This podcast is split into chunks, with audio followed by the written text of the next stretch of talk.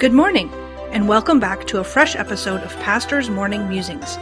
We hope you're having a great morning. This morning, Pastor Jeff will share with us another great thought from the Word of God. Pastor Jeff, where will we be musing this morning? Good morning. Today we'll be in the book of Matthew, chapter number 16, beginning in verse number 24.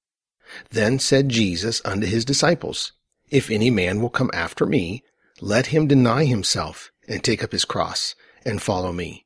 For whosoever will save his life shall lose it, and whosoever will lose his life for my sake shall find it. For what is a man profited, if he shall gain the whole world, and lose his own soul? Or what shall a man give in exchange for his soul? For the Son of Man shall come in the glory of his Father with his angels, and then he shall reward every man according to his works. Jesus is speaking to his disciples about following him. In verse 24, Jesus gives a progression to service. First, he said, if any man will come after me. This has the tenor to it of getting up and moving, not sitting still and expecting God to come to him. That is what we so often do in the Christian life.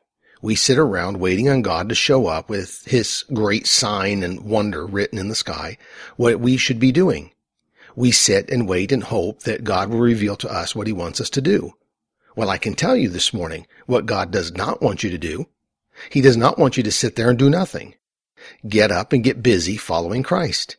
Do something for Him that He would have done. The second step is to deny self. This does not mean to live in poverty or starve yourself. This means don't let the flesh have any control in your life. The flesh will stop you from doing anything for the Lord. You have to first get going and second, you are going to have to walk in the spirit so you don't fulfill the lust of the flesh. The third thing here mentioned is take up your cross. Now I know that it is taught that this cross is the burden of my life. I do not seek to change this tradition that we hold here. But in the definition of the word cross, it states, by implication, the atonement of Christ. So I could possibly say I take up not my cross in this life, and carry it around, but I take up what is now my cross, and that is the cross of Christ, and I hold it high as the banner of my life. I do not allow it to drag behind me, or do I hide it, but I take it up, meaning to hold it up as high as I possibly can so people can see that as the banner of my life. I do not think we can do much or will do much for Christ if we are holding our burdens very high above us. I think the Bible teaches us to cast those burdens upon Christ and take up his cross and follow him. The last thing I see in this progression to service is the statement Jesus said to follow him.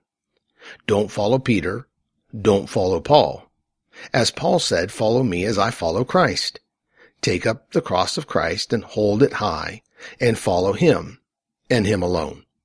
The leadership that God designated in the church is a form of servitude, not superiority. Christ must always be superior in our lives, not a man or a man's religion or a man's theology. Jesus made this statement of service and he stated in verse 25, for whosoever will save his life shall lose it, and whosoever will lose his life for my sake shall find it. To truly follow Christ is to truly find real life, a life that is fulfilling, happy, and filled with hope and peace.